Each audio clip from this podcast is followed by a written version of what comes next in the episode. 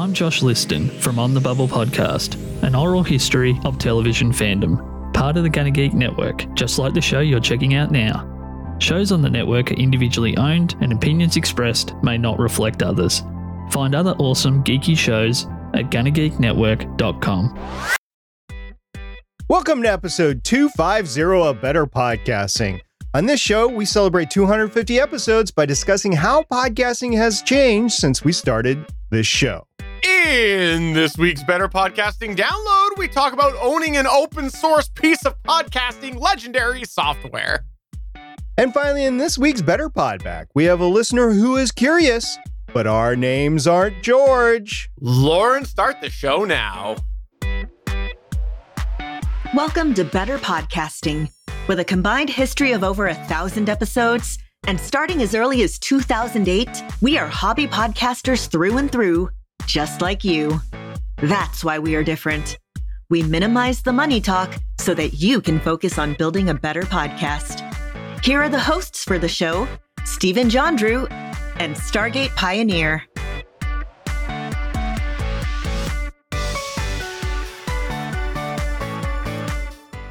Welcome to the 250th episode of Better Podcasting, at least officially named. I am Steven, and with me, of course, is SP.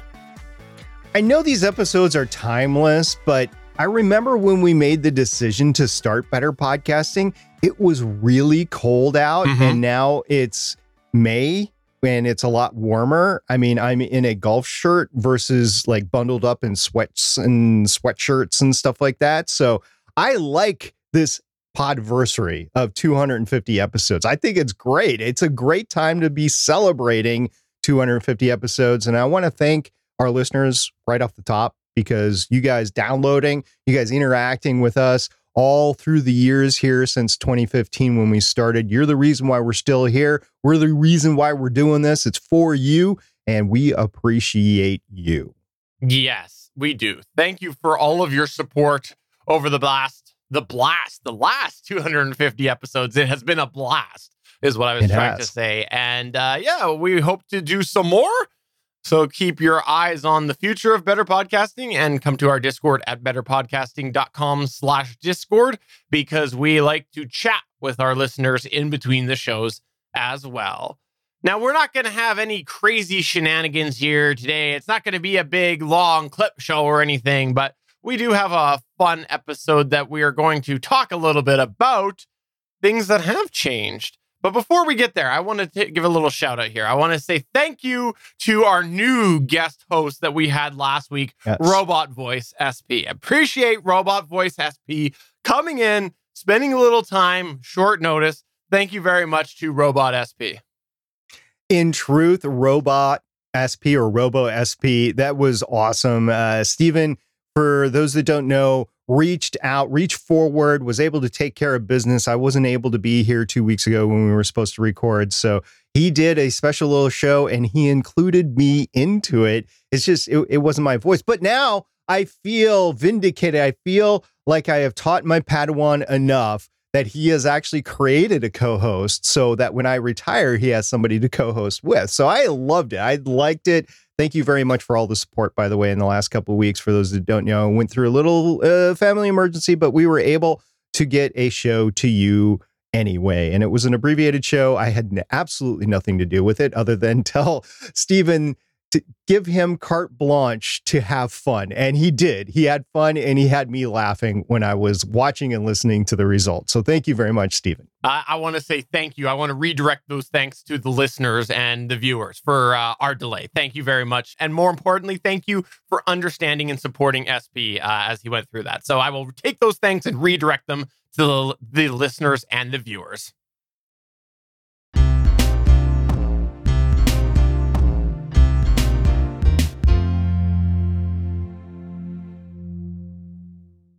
Five and a half years and 249 episodes ago, the podcasting space was a different place when we started Better Podcasting. There was no RODECaster Pro. That came out in December 2018, and we started in October 2015. Anchor hadn't launched yet. That was February of 2016. The Samsung Q2U wasn't a thing yet. Uh, the podcasting pack was first available on Amazon on April 13th, 2016. Uh, the podcast audiogram wasn't a huge deal yet. The first reference I could find in all of our notes and all the news was in 2016.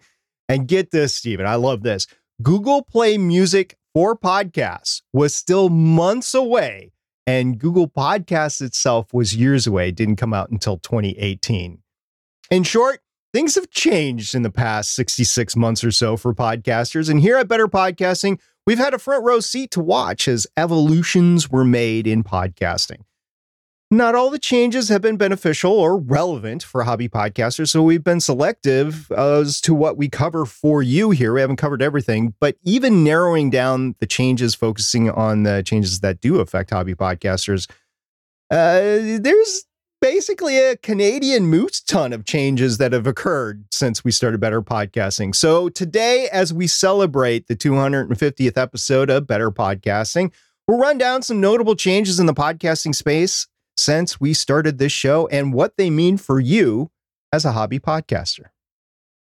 Let's start it all off talking about popular music in podcasts. If there was one piece of production advice about creating a show in late 2015 that we would give hobby podcasters, it was to stay away from radio songs in your podcast. In 2015, it was a surefire way to owe the man a lot of money that you couldn't afford. From music podcasts to just wanting a notable intro, everyone wanted to play that song in your podcast. It's May 2021 now, and, well, generally speaking, you still can't do that. You're not going and putting that ACDC or, or Rolling Stones track in your podcast. Well, not affordably anyway, but you can launch a limited show to be distributed on Spotify via their Anchor podcast media hosting company using the library of songs that is available through that. As stated before, this show might not technically be a podcast if you're going to do that, but it is a way to distribute a show using some form of popular music, even though there are plenty of restrictions on what you play and how much of a song you will play. We're not sure if hobby podcasters in general will ever be able to legally play popular songs in their podcasts at affordable prices, but we do think that this portion of the industry will continue to evolve so be on the watch for future development because what Anchor is doing right now is something that back in 2015, I think people would have said would never have happened. It was definitely a high hurdle to get over. Another thing that we witnessed the evolution of was recording multiple USB microphones. Stephen, remember back in the day when you actually had to buy two Blue Yetis and you had to send one back so that it could be reversed on on uh, the frequency or whatever it was so that it could come in as a different microphone. You remember those days? No, I completely blocked Blue Yeti from all of my mind. Okay, well, that's good because we don't advocate doing a Blue Yeti, but I remember that was a thing back in the day. Now, recording multiple USB microphones into one computer has always been a struggle, still kind of is, but there was no such thing as a USB mixer or a dedicated USB recording device. And the technicalities of routing multiple audio from multiple USB devices in operating systems like Mac OS and Windows wasn't always plug and play. Sure, you had programs like Voicemeeter and Audio Hijack, but you often heard or read of reports of issues using those with multiple USB microphones. And for this one, we're going to be sliding cheating on the whole thing because Spreaker Studio launched in the fall of 2015 and was technically capable of doing this. But common programs to enable recording multiple USB microphones didn't widely exist while we started Better Podcasting. Now, programs that record multiple USB microphones are more commonplace. In addition to those services, what we just talked about, the Rode recently started their own service, and online recording services like CleanFeed are now offering ways to perform this task through their services. There's a few other workarounds as well, right, Stephen? Yeah, like I think there's more commonplace hardware that people can use in order to get some USB uh, microphones into things like tablets and other devices that they have at their fingertips, which again is kind of cheating a little bit, but you can potentially use that in with other uh, programs and communication services in order to still kind of achieve multiple USB sources in one recording. So th- there continues to be more evolution to have multiple USB devices uh, recording one podcast. But will we ever at Better Podcasting recommend recording with multiple USB microphones on the same PC? Never say never. Yeah, never say never. But in 2021, there are other ways to record multiple USB microphones that reduce the risk to the recording that are currently better than multiple USB recordings, but th- there are ways to do it, and that is evolving. And we just didn't have those mainstay capabilities back in when 2015 when we recorded. Now, Stephen, let's see evolve the discussion a little bit. Let's talk a little bit about the industry. Yeah, because the changes in podcasting do go beyond the specifics that we've just acknowledged right now. There are just a few highlights we wanted to mention. We want to go a little bit more into some of the other areas in the industry that might have had a bigger impact on the day to day lives of hobby podcasters than you might first think when you think about the things that we're about to talk about. And let's begin with one of the biggest things in podcasting, which is a definition of what a podcast is. What is a podcast? Besides being a miserable pile of secrets, as there was once a convention panel that was hosted by the amazing SP, it goes more than that because in 2015, there was a sort of a standard definition of what a podcast was, whether you liked it or not. A podcast was an audio file, normally an MP3 file that was distributed to a listener through the use of an RSS feed. But in 2021, we want to say and, and take the moment to think about that question is this still technically the definition of what a podcast is? Because podcasts have become more mainstream in society. There are plenty of YouTubers who call their show a podcast. There are plenty of limited distribution shows through things like Luminary and Spotify, and soon to be Apple Podcasts that are exclusive to their service, but still refer to the show as a podcast. And more importantly, the listeners see it as a podcast. So while the technical definition, or what was the technical definition of a podcast, may not likely change for the, the immediate future, what the public calls a podcast is probably going to be more encompassing and is already than where it was in 2015. Will the term podcast even remain in 10 to 20 years from now? A show probably will, but we don't know. Neither of us really know whether the term podcast will stand the test of time. But one of the biggest changes to the definition of the podcast are not what content creators are defining as a podcast, it is what consumers of the content are defining as a podcast. And getting back to some of those examples we mentioned earlier, the general public have started to define podcasts very differently than what podcasters defined a podcast as. And I think that this in itself is one of the biggest changes that we've seen with podcasting since 2015. Because when we started Better Podcasting, the odds were that the average person that you spoke to didn't know what a podcast was. We literally covered this topic along the way, explaining what a podcast was or how you can frame that to Joe or Jane average. That's something we talked about in the show. In fact, for a while there, there were many podcast creators that were tracking occasions when they heard about podcasts in mainstream media or pop culture. This was a thing that podcasters like to do.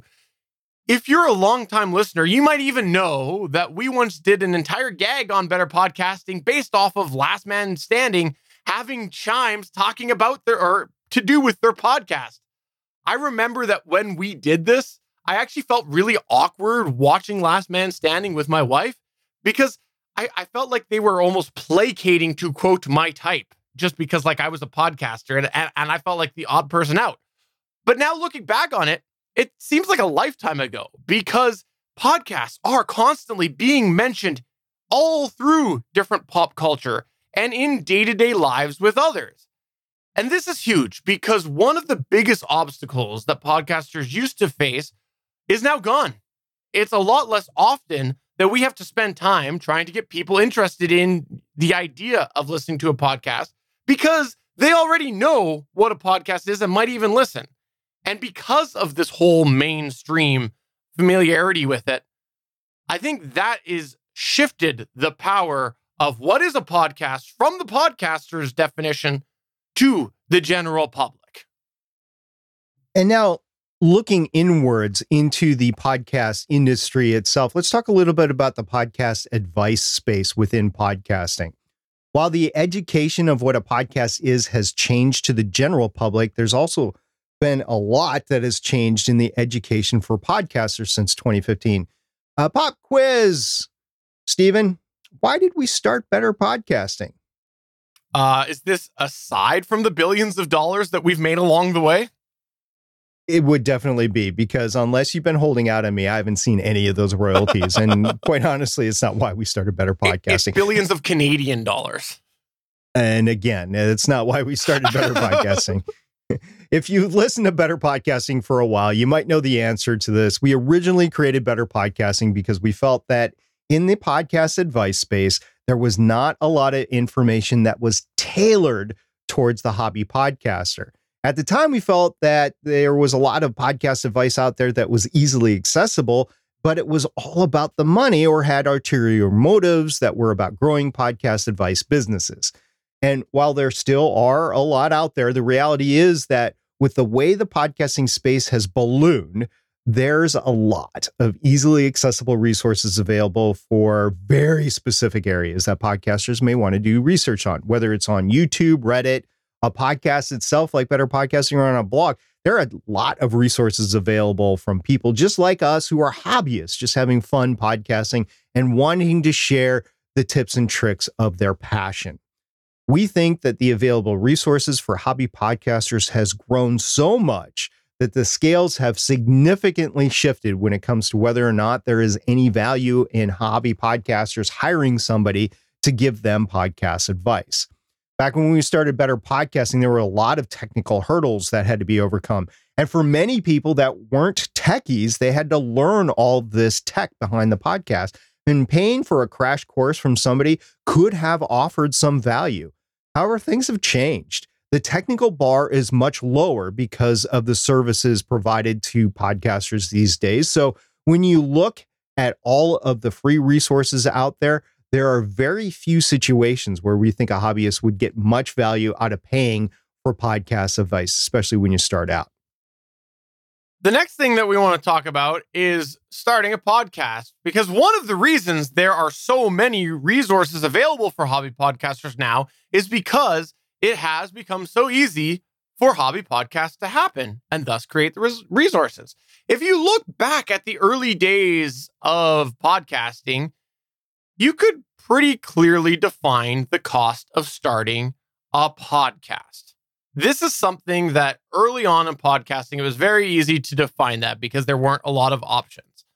You move forward a little bit to when we started Better Podcasting, it was really two options. You go with a USB microphone or a hardware recorder. That's where we started Better Podcasting. And often, when you were connecting with people remotely, you were stuck using the latter while bridging through something like Skype or a crazy computer that can handle a bunch of different connections. But now things have changed so much. There are a variety of options in between these two options, which makes it a lot easier to podcast.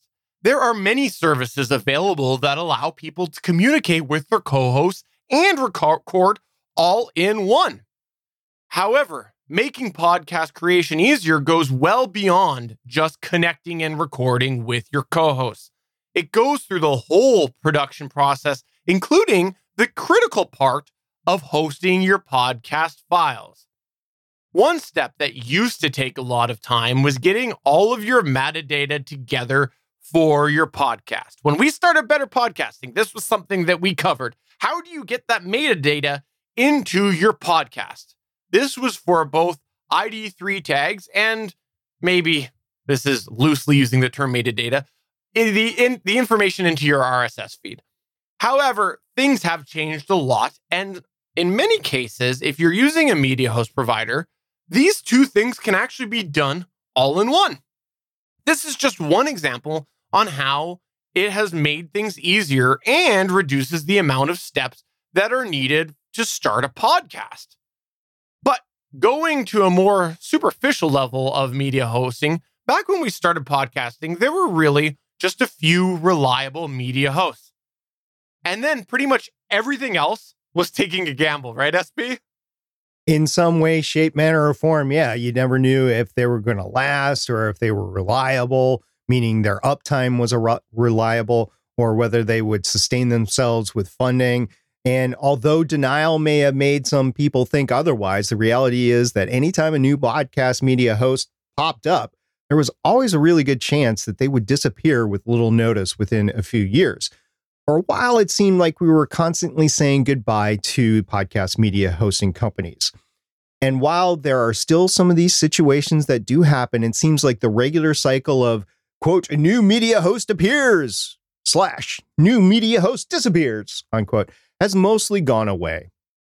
And emerging now are some players that seem to be around for the long term game even if some of them are still working to find their long term target audience and pricing structure or how they would fit into the podcasting infrastructure today. But all of these media hosts coming and going weren't for naught. Although many of them may be gone now, the reality is that many of these people who created these came to the industry with new ideas, new opinions, and a fresh take on what a media host could be multiple players in podcast media hosts were forced to take a look at what these new offerings were coming into the space with and realized that they had to adapt if they wanted to keep their position in the industry. They couldn't have their closed minded vision of what a media host could be, and they couldn't keep catering towards the nerdy techie podcaster. They needed to be more accessible to an average Jane or an average Joe podcaster. And some of them found out the hard way of what happens when you don't do this along the way. Which takes us to our next point. The industry influencers have changed drastically. Let's just cut to the chase Spotify. That's who we were just referring to a minute ago. Spotify buying Anchor. Although we have never gotten on board fully with the Anchor train on better podcasting woo, woo. for a variety of reasons that we still stand behind, we do credit Anchor for taking a fresh approach to podcast media host and creation.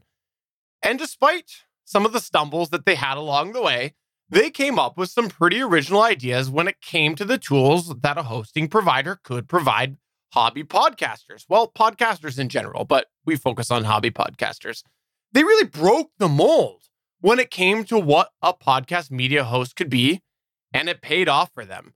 Specifically, when Spotify paid that massive amount of money to buy Anchor. When this happened, many podcasters, podcast companies, and shall we even say podcast pundits couldn't really understand this purchase. It didn't matter because Spotify, in the end, spent the money to buy Anchor. Clearly, they saw something that they wanted with Anchor, and given that they probably passed on many other further established media hosts when they were shopping around, because you know they did their research, some of which had pretty large podcasts on them, it really gave reason to believe that Spotify might have been interested more in the specific unique qualities that Anchor was offering at the time. Almost immediately after this deal was announced, the podcast industry had a very strong odor. That was the odor of sour grapes. Yes, you heard many in the media host industry throw shade at the deal, but in the end, it didn't matter. We observed the same thing happen with all of them. They all started to come up with their own unique ideas after this acquisition, really come to the realization that they needed to do a little bit more. And while it's unlikely that we'll be seeing another acquisition of a media host in the price tag that Anchor got anytime soon, these changes have helped shake up who the key influencers are in the podcast space. This is an example on how the industry influencers have changed. Have big companies like Spotify throwing their weight around to help influence what is happening with the industry. Some of the big names and big companies that were in the podcasting space when we started Better Podcasting no longer have the stronghold they used to have when it comes to influencing the podcast space. There are several companies out there that when we started the show, you could easily see their opinion and that opinion have a shift on decisions being made by other big players in the industry. But in this particular case, it isn't the case. And many of these big players are tiny compared to the modern definition of a big player in the podcasting space. You're talking about a couple of million or tens of millions of dollars versus hundreds of millions of dollars to a billion dollars. This means that to get a pulse on the industry, you no longer have just a couple of resources to look at. You need to look at a variety of different places and companies and see what they are doing to try to influence the future direction of the industry.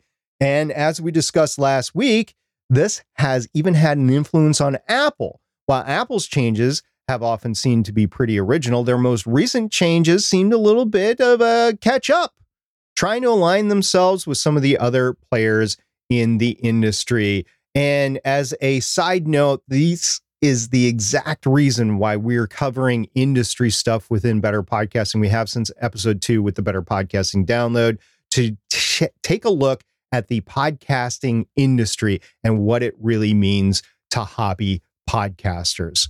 And there is more influencers on the scene. You got Pandora, which started into the podcasting space in November of 2015, and they acquired Serial. Shortly thereafter, they had more podcasts that entered into the space.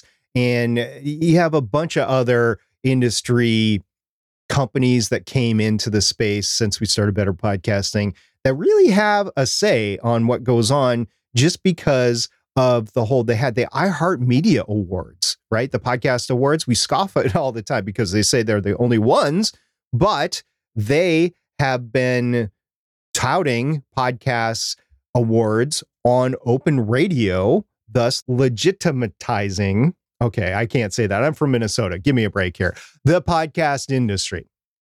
Now, let's jump back a minute or two. We talked briefly about the most recent changes in Apple, but we want to come back to them because, quite honestly, we think that Apple deserves an entire section to talk about their changes since they've been a, such a big part of the industry for so long, right, Stephen?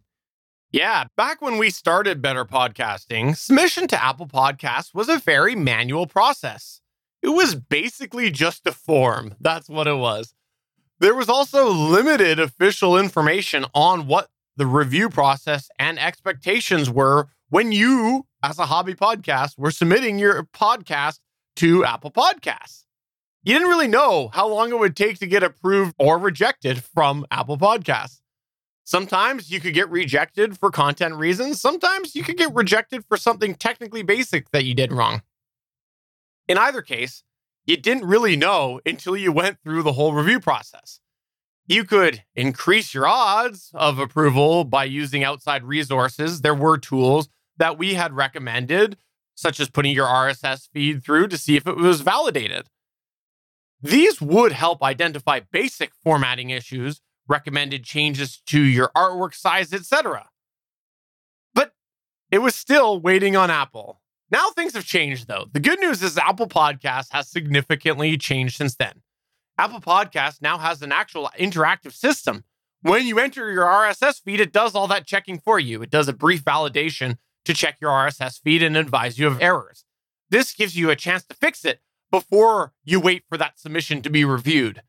Additionally, you have a lot more communication coming out of Apple. Uh, this is one of the greatest things. I know through the 250 episodes of Better Podcasting, I have often, often griped about different things with Apple. But I will say that to their credit, I am so happy that Apple does regularly communicate now about some of the changes that they've made. Even if they are arbitrary, at least they are communicating them to people back when we started, it was very rare to get updates from, from Apple.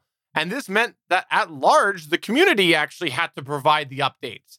SP, do you remember when you would hear people saying, well, you know what? It's going to be December now, and traditionally Apple doesn't have as many people reviewing podcasts. So you might want to wait a little bit to see uh, a little longer to get your podcast approved. now Apple comes out and they go, we're going to have reduced hours on these weeks. So I love the communication out of Apple now compared to where it was when we started Better Podcasting because they are still a big part of podcasting. And so it's great that they do have these communications more regularly. And to their credit, they are adapting to the changing podcast infrastructure and space. Uh, yeah, they they still want to be a lead element in all of that, but they are recognizing that in order to do that, they have to lean forward and be proactive in the podcast space, not just sit back anymore. And there's a lot of money in podcasting these days, or a lot more than there used to be. So Apple wants to try to get their hands on some of that. Now, moving on, of course, we'd be remiss if we didn't dedicate an entire section to listener habit changes. Earlier, we discussed a bit about how listeners have changed, but we thought we needed to expand further on how listener habits have changed in podcasting. Back when we started Better Podcasting, most people were listening largely in one of two places, either on their computer or on their smartphone slash MP3 player. But this has now changed so much. Now you have smart speakers, you have built in playback to vehicles, you even have playback built into social media and other dynamic content platforms. This means that for an average hobbyist, the environment for podcast listeners is dynamic. Some are listening on high end speakers, others are listening using the speaker on their phone. You have headphones and speaker quality, which have drastically improved for the average consumer. This means that the audio quality is potentially much more important than it used to be while you're producing your show. When we started Better Podcasting, it was easy to say that most of your audience wouldn't notice the subtle issues in your audio because of their likely noisy listening environments and their poor speakers that they were listening on.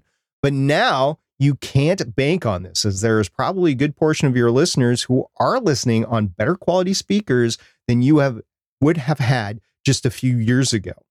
A supporting example of this change is how the acceptable bit rate has changed for a podcast. When we started, it was pretty clear. Most people were saying that 64 kilobits per second was the constant recommendation even though we both kind of disagreed with it. But now 64 kilobits per second is much lower than the going rate, which is now around 96 kilobits per second. And it continues to balloon from there. In fact, there are many services, such as the Amazon integration, which suggest higher quality than that. This is important to keep your eyes on because as we record this in May 2021, you are seeing some pretty strong players shift away from the norms of podcast distribution. And we think there's a good chance they'll start to dictate technical specs that they want to be on their platform. And that could be a certain audio quality. If you don't have that certain audio quality, which they maintain as a standard, you might stick out like a sore thumb, or they might not even play your stuff too. I mean, we haven't seen that yet, but it's possible. However, listener habit changes go beyond this listener regularity has changed quite a bit. Back when we started Better Podcasting, it seemed like daily podcast listeners were a special breed, largely podcasters themselves. However, now it's not uncommon for an average Jane or an average Joe to mostly listen to podcasts. Stephen, you have recently had a conversation around the quote water cooler at work. I hope it's virtual for you about this very subject. Yeah, uh, we had a conversation at work that was people talking about what's the hobby that they do outside of work. And I had a colleague who said they're a podcast junkie. And this is just a average colleague that just uh, you know, you, a- average person and, and that's what they called themselves was a, that that is their hobby. Hobby is podcast consumption. They listed off a bunch of different shows that they listen to and then um how much they listen to them, which was multiple per day. And I just thought that was a great example of just an average Joe or average Jane being a podcast junkie, listening more than one episode every day. Yeah, my coworkers don't necessarily know that I do better podcasting, but we do have a conversation at least once a week, if not twice a week, about the different podcasts that everybody is listening to and what the value of that information is to us in the workplace specifically. So we talk about the research has that has been done, the news items that had been talked about, just the different podcast series that are out there. If you're trying to get yourself up on a certain issue, whether it's political or technical or whatever. And that is huge because it was just in the last couple of years. I remember just three years ago, we had somebody that left the office three years ago. And I remember talking to her before she left about podcasts. She had a long drive into work. And, and near the end of her time with us, she actually left to get a job closer to her home. She was talking about listening to podcasts instead of the radio or music. And it was kind of an odd duck in the office. I supported her, of course, but nobody else was really talking about it. Fast forward a couple years and just two months ago, we were talking before a guy left on paternity leave. We were talking about all the podcasts that he should stack up and listen to while he's been on leave. And he has signed into us on our work chat and told us where he is and what he's getting out of it and what it means to the office. So, yeah, this sort of stuff never used to happen. And it's now happening now. It's amazing how far listener consumption habits have changed when it comes to the frequency of listening to podcasts, not to mention the content of the podcasts themselves as well. With all of that said, why does any of this matter? Well, first, it was our 250th episode, and we wanted to talk about the changes that we've seen for hobby podcasters since we started Better Podcasting back in 2015. However, it goes further than that. As we said earlier in the show, and many times in the past 250 episodes, we always say that we try to prioritize being a voice for hobby podcasters. We try to stay informed about the latest happenings in the world of podcasting and try to filter through it to help you hear the things that we think are key takeaways for hobby podcasters. But as today's episode has demonstrated, the industry of podcasting itself has changed so fast and continues to change fast. And this means that we can't cover everything. We think, as a hobby podcaster, it's important that you try to keep up to date with some of the key changes in the podcast industry as they happen. We think that this is huge for you as a hobby podcaster. When you hear about these things, you should try to get the information that you need to figure out what is important to apply to your own show. It's important that you try to make the best educated guess on what you think is applicable to your podcast and take actions based on that. Every podcaster's specific needs are different. And in such a rapidly changing industry, it's unlikely that any podcast advice giver will cover your exact needs 100% of the time. That's why you need to make your own decisions based on your own needs of your show. However, we also hope that today's show shows some of the different experimental phases that are behind us. For example, the balloon of media hosts seems to be largely gone. And as we record this in 2021, we believe the industry is still in a big shift as far as movement towards big money goes in the infrastructure space. We also think that to a degree, things have shaken out in some of the smaller areas that are key for hobby podcasters, such as live streaming services. As hobbyists, we're in a unique space right now. While we have to keep an eye out for these big changes coming, the big money part of podcasting, we also get to continue to experiment with new things as they come along with a relatively low risk bar since we aren't depending on our podcast for money. And that right there is one of the things that has kept both of us going and doing better podcasting over the last 250 episodes. Trying out some of the new things in the podcast space, sharing some of our successes and our failures with all of you. I'd love to know what's the standout moment that is something that has either come into the industry or changed or went away from the last 250 episodes that we've done better podcasting what what is that thing and uh, i'm gonna say right now don't say blab okay don't say blab we rib on blab enough what is the other thing from blab that stands out to you, listeners and viewers, get in touch with us through any of the ways. You can tweet us at BetterPod. You can email podcast at betterpodcasting.com, which, as a friendly reminder, we have a video companion. So why don't you send us a video clip? You can also come to betterpodcasting.com slash Discord, or if you feel like it, I would encourage you to enlist text to speech SP to send a carrier pigeon to SP with your audio message. No. Whatever works. Let's go ahead and move on to the Better Podcasting download. This is the Better Podcasting Download. The main item that we wanted to cover today is a little bit of news that came out, I don't know, about a week and two weeks ago. Audacity was acquired and incorporated into a new incorporated group called the Muse Group. Now, I know what you're saying. SP, isn't Audacity open source software? And you'd be right, it is. But there still is things about it that are business related. For instance, the trademark is owned by somebody. So Muse Group went ahead and they incorporated it into what they've got going on. And since Audacity is used by so many people because it's free, it's versatile, there are a lot of tutorials out there, it's constantly evolving even today. And most hobbyists have at least heard of Audacity if you haven't flat out used it for your show that we wanted to cover this and what it may or may not mean to you as a hobbyist. First of all, it is open source software. So that means that no one individual can really own it. And the best equation I can give to this, if you're a video streamer or podcaster whatsoever, you may have at least heard of OBS and OBS Studio. That is uh, open broadcast software, right? OBS there are different versions of OBS out there based on the source code.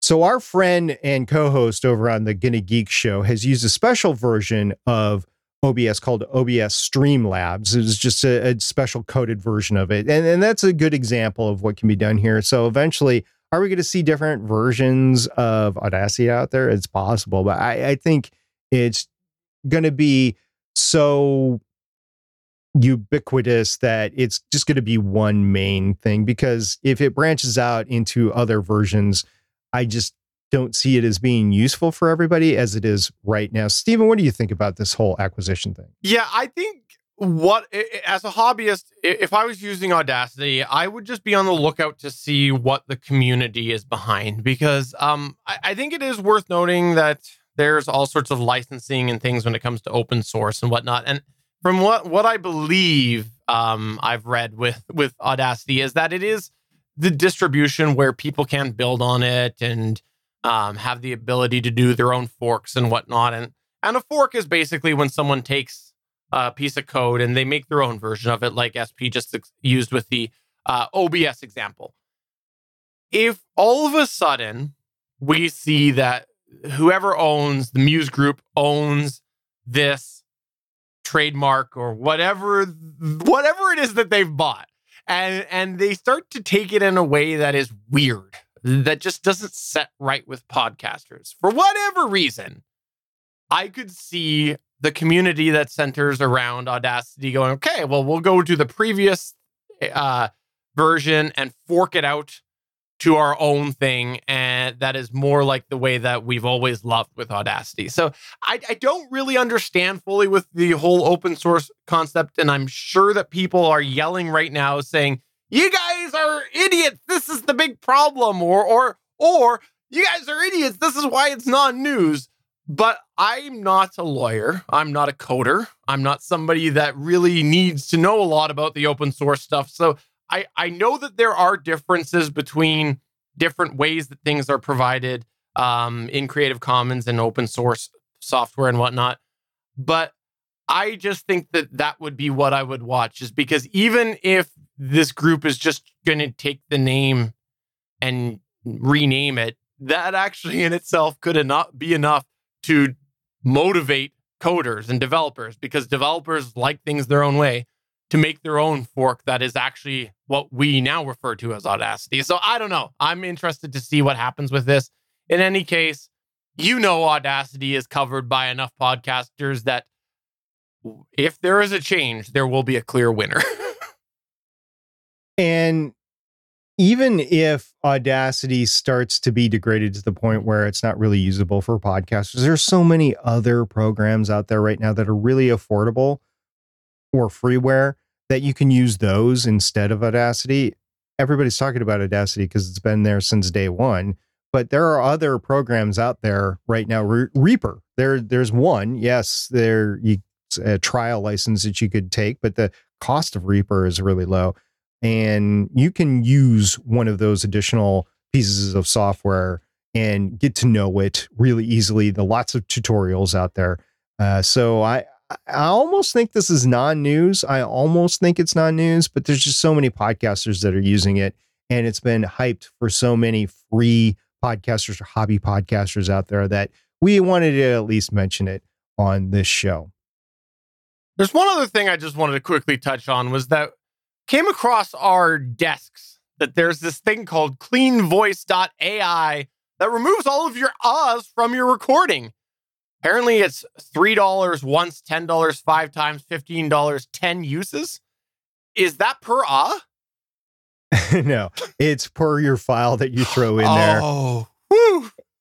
Yeah, don't don't say ah, and then it'll remove it. yeah, so I haven't used this personally, but it is an interesting trial, especially if you're just starting to podcast and you might not have your vocal tempo down, or you might not have your hosting skills down to the point where you use verbal crutches. And uh is a horrendous verbal crutch that most American podcasters use. And when I'm listening to a podcast, I don't want to hear all that. So if you need to remove those and you don't want to sit there and remove every single one as you're listening one for one through your podcast as it goes all the way through, you can use this uh, cleanvoice.ia and see if it works for you. It could get expensive over time, though. There are a contact information for a site license, but I think at the amount that most hobbyists would use this, I think you'd want to stick to uh, the, the limited license of using it just a few times and just see where it goes from there. And if it works for you, great. If it doesn't, then there are other ways to do it, like removing them yourself or using one of the transcription audio editing services that I have yet to do. but I've heard a lot of people have used it and have used it effectively. So it really just depends on what you want to do there. I should check this out sometime because I've noticed on Better Podcasting live chat, I have started to use uh, a ton over there, but it's live and we bill that as such. I'm not going to remove it from there, but I think it would be a good thing to test and hear how it sounds in the end. Just because I, I have that question mark with any of these automated services, how does it stitch it together? But we'll find out. Maybe we should do a test, or the listeners will write us and say, I tried it. This was my experience. So if you tried it, please let us know.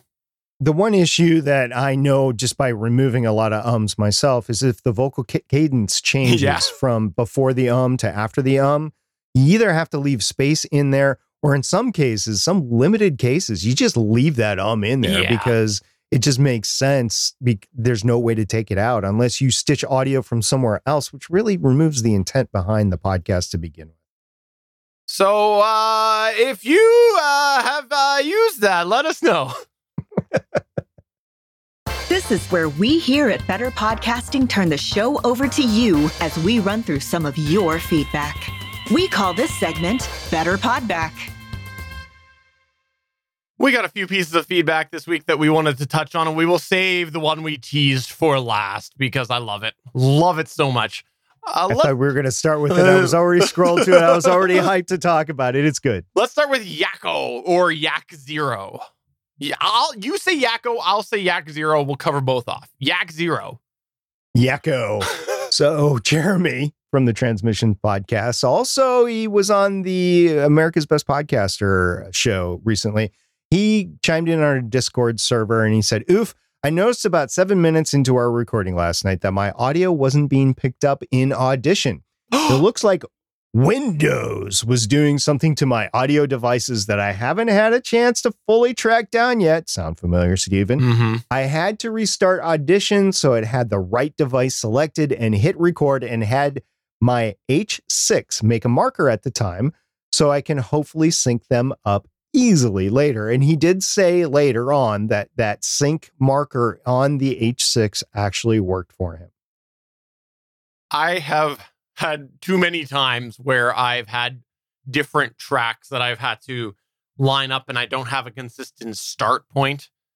what I what I almost always end up doing is um, using the end if I can to, to line them up because generally I'll stop them at the same time.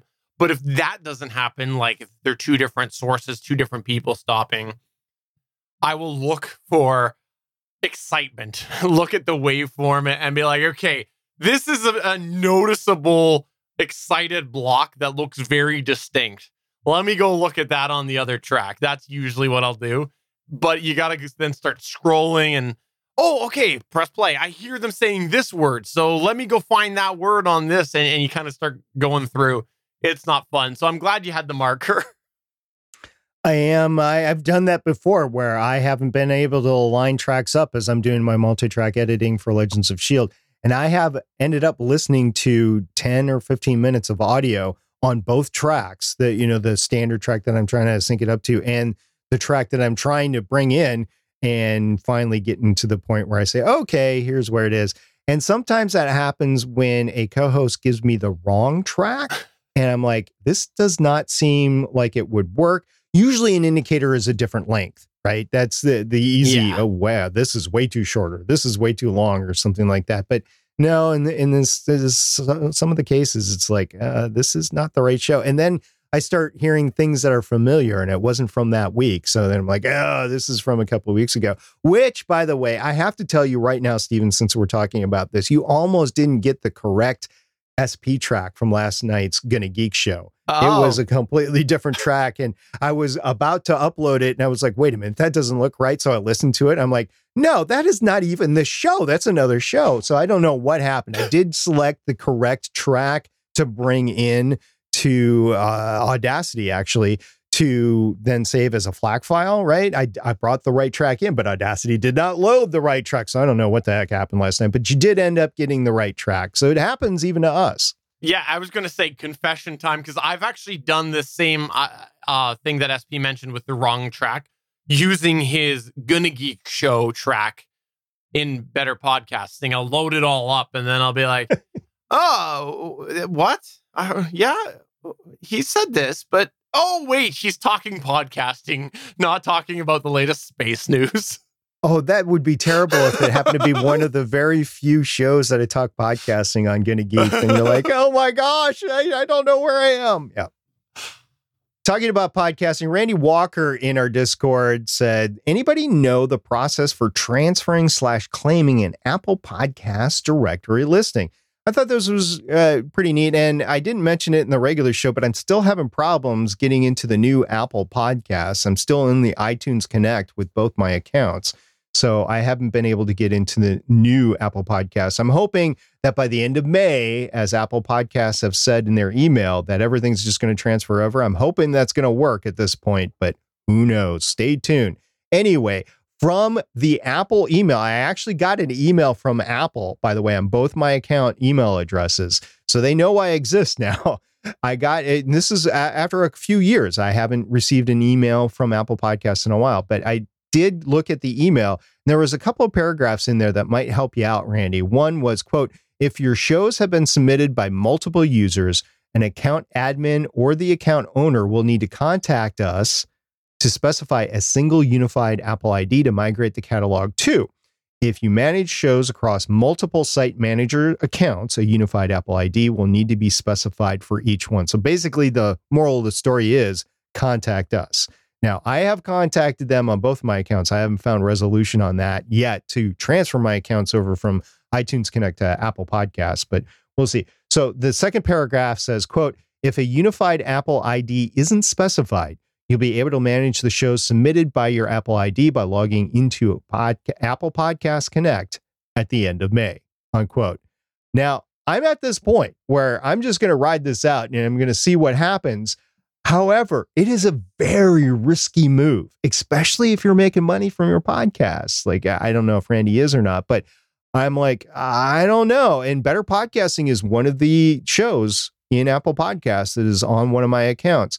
Randy, I don't know what podcast that you are searching for, but it could be a risky move, or it could be like, well, let's just see what happens and let's hope things just turn out. I, I don't know what to do here. It, a lot of people have had problems with Apple Podcasts.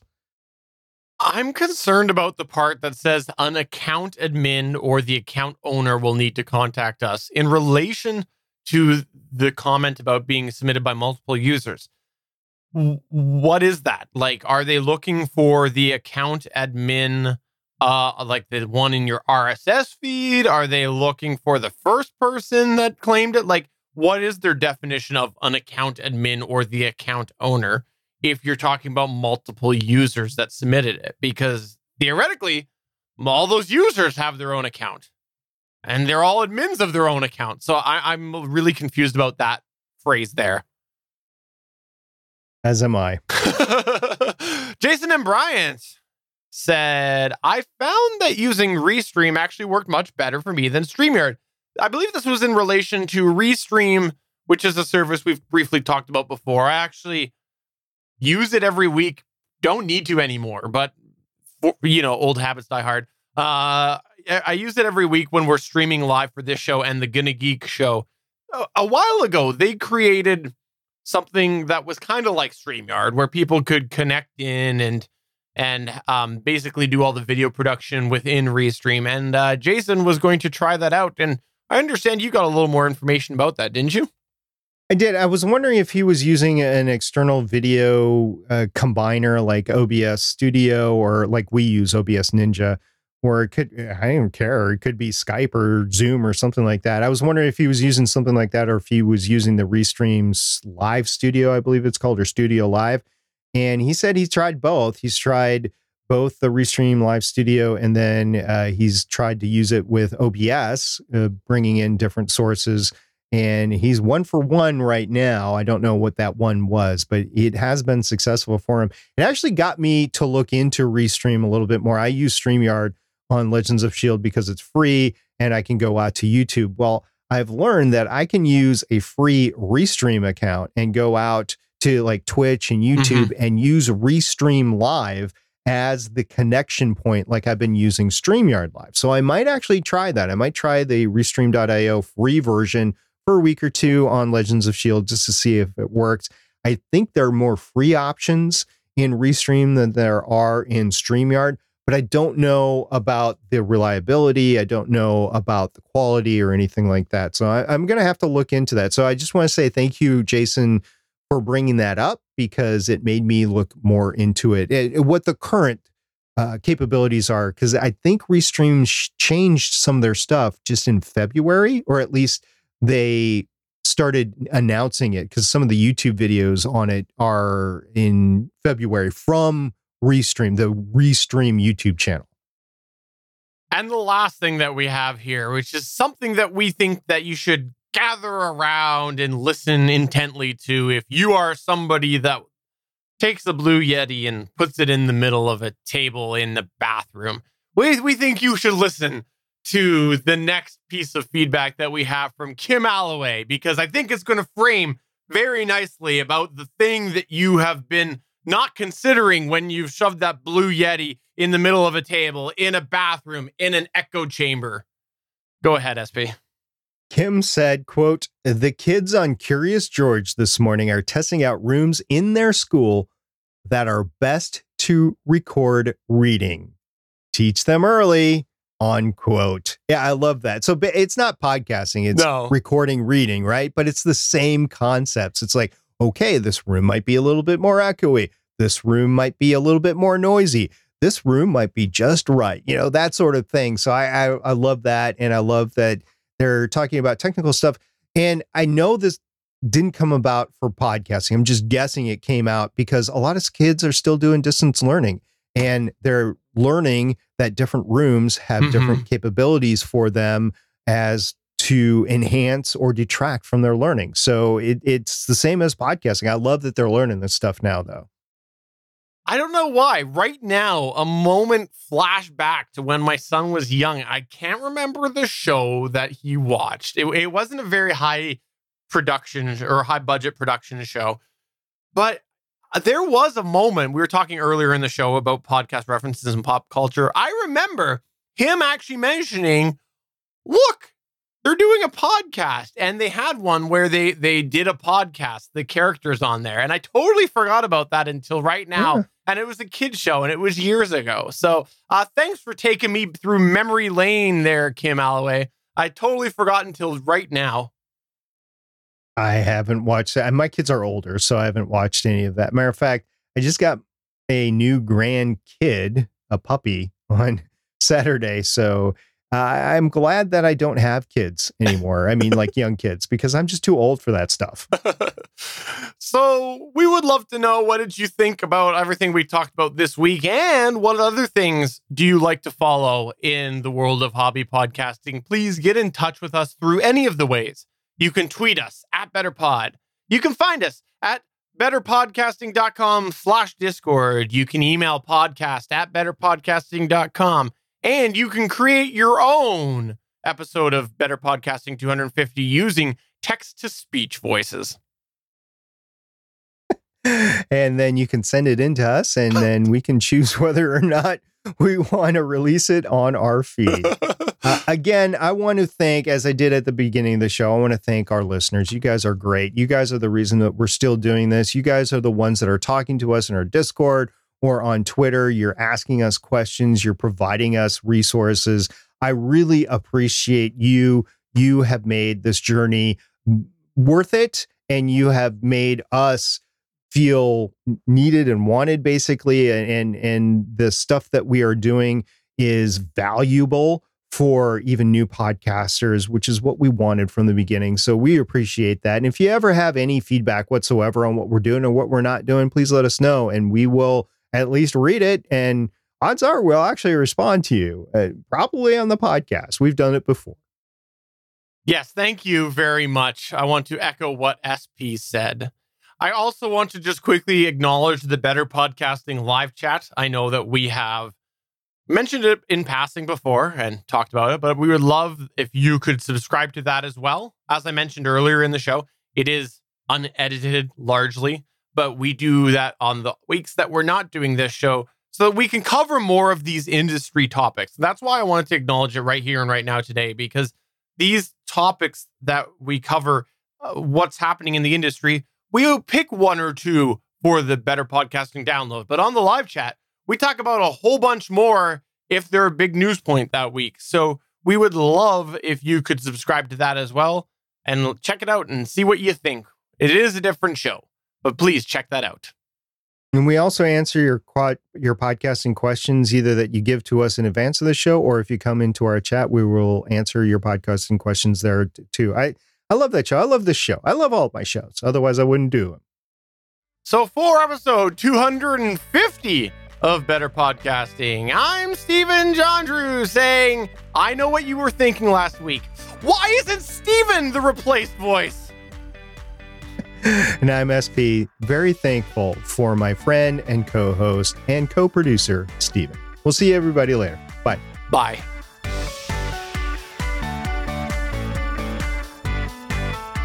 Thanks for checking out another episode of Better Podcasting. You can find the full back catalog of Better Podcasting at betterpodcasting.com. If you're into geeky podcasts, please check out the other podcasts on the Gonna Geek Network at GonnaGeekNetwork.com. This show was produced and edited by Stephen John Drew of Gonna Geek Productions. Voice work was done by L.W. Salinas. Thanks again for listening or watching, and we hope to see you again next week.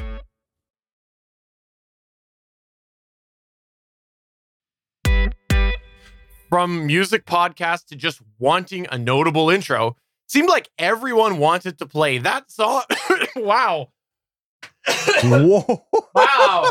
Don't know what that was. That was like almost borderline puberty. I, I don't know what that was. Wow. I, have had my voice crack. I don't know that I've ever felt like like my whole voice was about to come out of my mouth like that. no, it's like your throat decided to jump out of your body.